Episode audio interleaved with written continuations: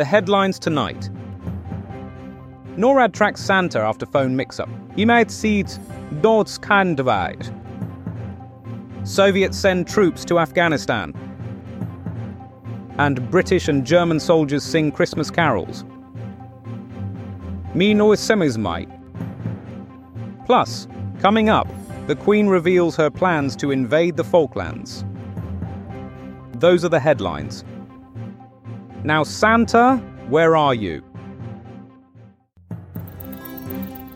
Newsbang, the unvarnished truth in living colour. The Zine to Tistin, a safe to Titan 55. Well, it's that time of year again, folks. The North American Aerospace Defense Command, or NORAD as they're known to their elves, have begun their annual charade of tracking a fictional character in the sky. Yes, you guessed it, Santa Claus is back. For some reason, in 1955, NORAD decided to humour a group of misdialing children and started this absurd tradition of tracking St. Nick as he supposedly delivers presents to good girls and boys around the world. How on earth can a portly man with a reindeer drawn sleigh evade radar? Well, according to NORAD spokesperson Eggnog McTinseltoe, Santa's sleigh is equipped with stealth technology that rivals our own. Pull the other one. Anyway, starting tonight at 2300 hours GMT, NORAD will be providing updates on Kringle's whereabouts on their website and hotline. So if you're bored enough to care about the whereabouts of an imaginary fat man in a red suit, feel free to waste your time. Oh! 1979. Breaking news from the front lines of the Cold War, where the Soviet Union and Afghanistan are locked in a bloody conflict over who can grow the bushiest beard. The Soviets, led by Leonid Brezhnev, or Uncle Leonid as he's known to his victims, have been caught with their pants down by the fierce Afghan resistance fighters, who have been hiding in caves and popping out to go boo. The war has caused widespread devastation across Afghanistan, with entire villages flattened and replaced with IKEA furniture. Thousands of civilians have been caught up in the fighting, many of them forced to choose between life under Soviet rule or a life on the run with Sting. Meanwhile, back in Moscow, rumours abound that all is not well within the Kremlin. Sources close to Brezhnev say he's increasingly paranoid and prone to long, rambling diatribes about how he could have been a ballet dancer if it weren't for his mother in law. As for Afghanistan, there are fears that if this goes on much longer, they'll all end up living in Pakistan. 1914. British and German soldiers have laid down their arms and started playing football in no man's land. The truce, which began on Christmas Eve, has been described as utterly balmy by commanding officers on both sides. Soldiers exchanged gifts of cigarettes and rations before kicking off a game of kick to kick in the muddy wasteland between their trenches. Private Thomas Frobisher of the 3rd Battalion, Wiltshire Rifles, said, It's bloody mental, isn't it? One minute we're trying to kill each other, next thing you know, we're sharing schnapps and singing Silent Night together. The truce has not been without its casualties, however, Private Helmut Schultz of the 12th Prussian Grenadiers was taken out by a well placed tackle from Corporal James Tank Thompson. The match ended in a draw at 2 2 with the Germans winning on penalties. News Bang. The news for the brain, the truth for the soul. Presenting the weather forecast for this festive day, Shakanaka Giles brings us a crisp and frosty Christmas Eve.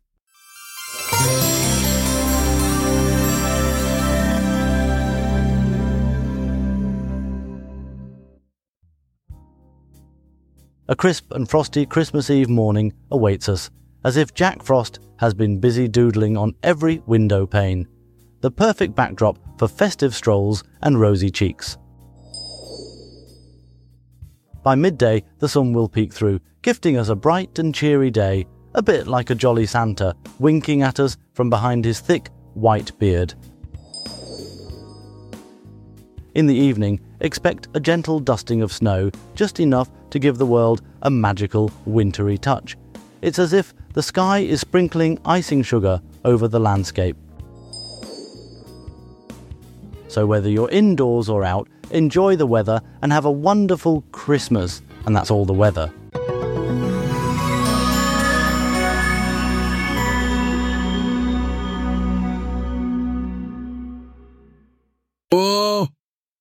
1979. The year is 1979, and the Soviet Afghan War has begun, a protracted conflict between the Soviet Union and the Afghan Mujahideen. The war caused significant destruction in Afghanistan and contributed to the dissolution of the Soviet Union, marking the end of the Cold War. Brian Bastable is on the line from Afghanistan, bringing us a special report on the war's progression and its impact on the region. Brian, what's the latest? The year is 1979. The Soviet Afghan War rages on. The Soviet Union, a colossus of power, has taken up arms against the Afghan Mujahideen, a force of guerrilla fighters. As I stand here, the air is thick with the stench of gunpowder and the screams of the dying. The ground beneath me is a quagmire of blood and mud, a testament to the brutal nature of this conflict. The Soviet Union, a titan of the Cold War, has thrown its full might behind this war. Tanks roll across the landscape, their cannons blazing while fighter jets scream through the sky, leaving trails of smoke in their wake. But the Afghan Mujahideen are no pushovers. They are a force to be reckoned with, a group of fighters who have been battle hardened by years of war. They are masters of guerrilla warfare, striking quickly and then disappearing into the shadows. The war has caused significant destruction in Afghanistan, reducing entire cities to rubble. The countryside is scarred by the passage of tanks and the detonation of bombs. But this war is not just a battle between two armies. It is a battle between two ideologies, two ways of life. The Soviet Union seeks to impose its communist ideology on Afghanistan, while the Mujahideen fight to preserve their way of life. This war has contributed to the dissolution of the Soviet Union, marking the end of the Cold War. It is a conflict that has shaped the world we know today. As I stand here, I am reminded of the cost of war, the lives lost, the destruction wrought, and the scars left behind. This is the Soviet Afghan War, a conflict that will be remembered for generations to come. Brian Bastable, Newsbang, somewhere in the heart of the battlefield. 2021. In a shocking incident, Myanmar's military, the Tatmadaw, has been accused of perpetrating the Mo So massacre in Kayah state, leaving over 40 civilians dead. This tragic event unfolded on Christmas Eve in Hpruso Township, where troops reportedly killed and burned innocent people. Myanmar, also known as Burma, has been grappling with ethnic insurgencies since its independence in 1948. The military's stronghold has been challenged by various groups, including the Karenni people, who primarily inhabit Kayah State. To shed more light on this developing story, we turn to our correspondent, Ken Schitt. Ladies and gentlemen, gather round as we journey to the land of Myanmar, where the sun never sets on a bloody mess. It's Christmas Eve, but for the people of Mo, so it's just another day in hell.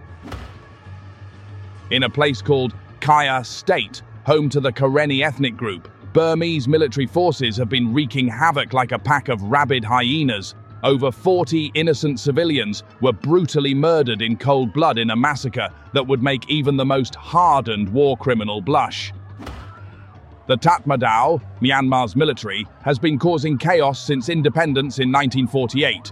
They've suppressed protests, ignored election results, and imprisoned their own citizens like common criminals. And let's not forget about their ongoing conflict with the Rohingya Muslims in Rakhine State, a conflict that has escalated into genocide. But Mo So, that's where things really hit the fan. On this very day in 2021, Myanmar army troops descended upon a Pruso township like a plague of locusts, leaving nothing but death and destruction in their wake.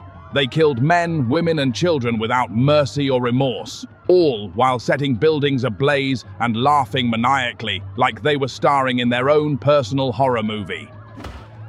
This is not just a tragedy, it's an atrocity, and it's happening right now in broad daylight with no one to stop them. The world is watching as these monsters continue their reign of terror, and we are powerless to do anything about it. So here's to you, Burmese military forces. May your Christmas be filled with the same joy and laughter that you bring to the lives of innocent civilians every single day. You are truly the gift that keeps on giving, a gift that nobody wants or needs. Merry Christmas from all of us here at Newsbang. Amaihud, 1973. The year is 1973, and the US Congress has granted home rule to Washington, D.C., allowing its residents to elect their own mayor and city council. This historic decision has been met with jubilation as the district, named after George Washington, is now on the path to self governance. But what does this mean for the future of the capital city? Will this newfound autonomy lead to a renaissance in urban development? Or will it sow the seeds of chaos and disarray? To delve into the intricacies of this groundbreaking decision, we turn to our resident political analyst, Hardiman Pesto. Good evening, Martin. I'm here in the heart of Washington, D.C., the capital city of the United States, where Congress has just granted home rule to the district. Home rule, Pesto. Are you sure you're not talking about a new Netflix series? No, Martin, I'm talking about the historic decision that allows Washington, D.C. residents to elect their own mayor and city council. And how many residents does Washington, D.C. have, Pesto? Approximately 700,000. And how many voting members does Congress have? 535. So let me get this straight, Pesto. A city with 0.17% of the voting power of Congress now has the ability to govern itself. Is that correct? Well, when you put it that way, Martin. How else would I put it, Pesto? The numbers are the numbers. I suppose you're right, Martin. But it's still a significant step towards self determination for the residents of Washington, D.C. Self determination, Pesto? Or is it just a way for Congress to shift the blame when things go wrong? I don't think that's fair, Martin. Fair, Pesto. I'm not here to be fair. I'm here to report the news. And the news is that Washington, D.C. has been given a tiny slice of the pie while Congress gets to keep the rest. I see your point, Martin. But I still think this is a positive development for the city and its residents. We'll see, Pesto, we'll see. News Bang, a bold and brave broadcast bringing the truth to light.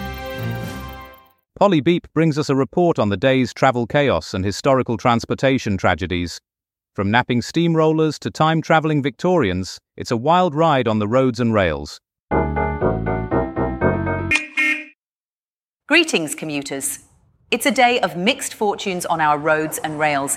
In 1953, the unfortunate events of Tangawhai, New Zealand, unfolded. A railway bridge collapsed, causing a devastating mudslide and the loss of 151 lives. The tragedy was the result of a tephra dam giving way, unleashing a lahar that brought the bridge crashing down. In 1983, Aeroflot Flight 601 met a tragic end as it plummeted towards Leshukonskoye in the Russian SSR. The pilot's error led to the loss of 44 lives. Leshukonskoye, a rural locality in Arkhangelsk Oblast, bore witness to this heartbreaking accident. As for our present day, well, we're experiencing a whirlwind of delays and diversions.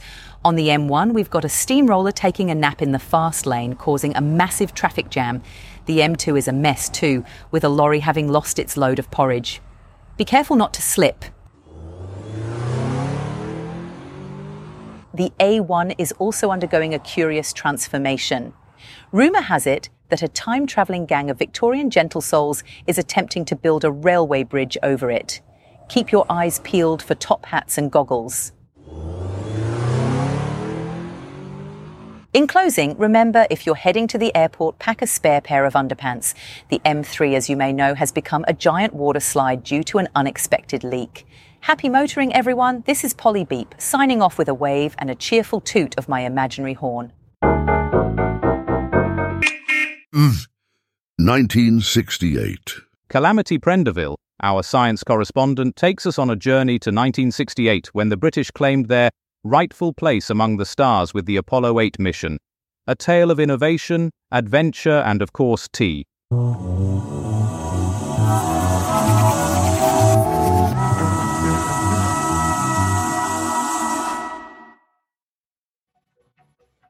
Tonight, we're time travelling to 1968 when British innovation reached new heights. Or should I say, new heights above the moon. That's right, folks. It's the 55th anniversary of Apollo 8, the first human spaceflight to reach and orbit the moon. And who was at the helm? None other than Jim Lovell, a man so British he probably had tea and crumpets in space. The Apollo 8 crew didn't just orbit the moon, they witnessed and photographed the far side. It's like they were the first tourists to the moon, snapping selfies with the lunar landscape. But the real gem is the Earthrise photograph, a snapshot so powerful it's been called the most influential environmental photograph ever taken. How did the British manage to get their tea loving hands on this lunar mission? Well, it's all thanks to our secret weapon, the British tea cosy. That's right, folks. The Apollo 8 spacecraft was insulated with layers of the finest British wool, ensuring the crew stayed warm and toasty during their lunar adventure. And let's not forget the British made zero gravity teapot, a marvel of engineering that allowed the crew to enjoy a proper cup of tea while orbiting the moon. It's a testament to British ingenuity and a reminder that no matter where we go, we always take our tea with us. So, here's to Apollo 8, a mission that proved that British innovation can reach new heights. Or should I say, new heights above the moon. This is Calamity Prendeville from Newsbang signing off. Happy Christmas, everyone.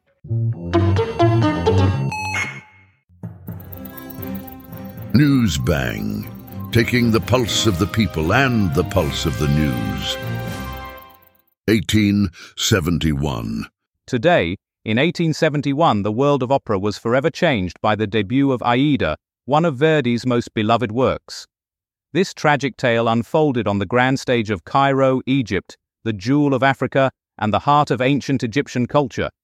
Verdi, the illustrious Italian composer, wove a timeless masterpiece that has since graced stages across the globe. To delve deeper into the intrigue surrounding Aida's premiere, we now turn to our roving reporter, Smithsonian Moss. Now, at this point of the evening, we welcome listeners on FM who've just joined us.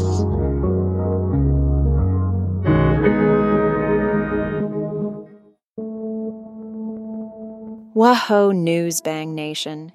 It's your girl Smithsonia Moss, and I'm here to take you on a wild ride through the annals of history.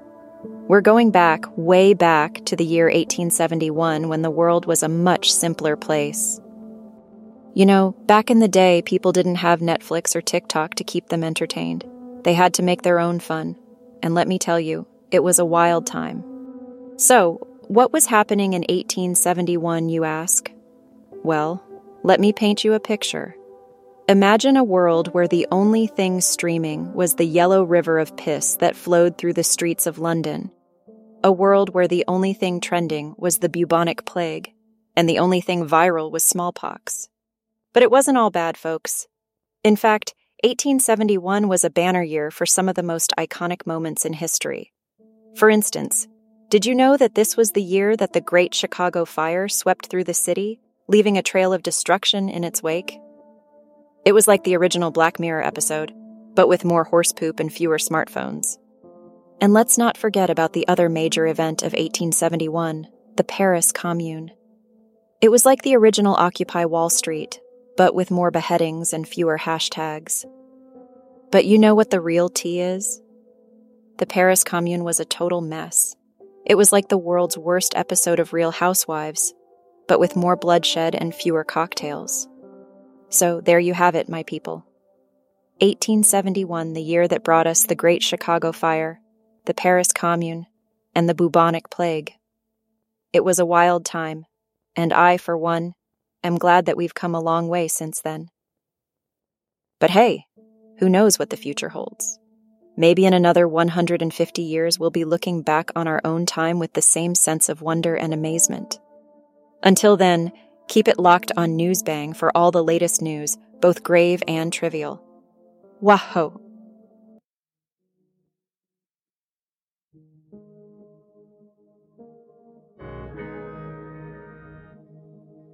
News Bang, a pillar of truth in the shadow of deception. And now, one last look at tomorrow's headlines. The Times Putin's Soviet anthem U turn. The Telegraph Gorbachev's socialist U turn. The Guardian Hong Kong surrenders to Japanese onslaught. Yum. The Sun, Putin's Soviet bop causes controversy. The Mirror, Gorbachev's democracy twist. And finally, The Kringle, Hong Kong falls to sushi invasion. That's it for tonight's News Bang. Join us tomorrow when we'll be asking, why are there no biscuits in the sea? Good night, and don't forget to wear a paper bag on your head if you're going out tonight. Tune in next time for more artificially intelligent hilarity. News Bang is a comedy show written and recorded by AI. All voices impersonated. Nothing here is real. Good night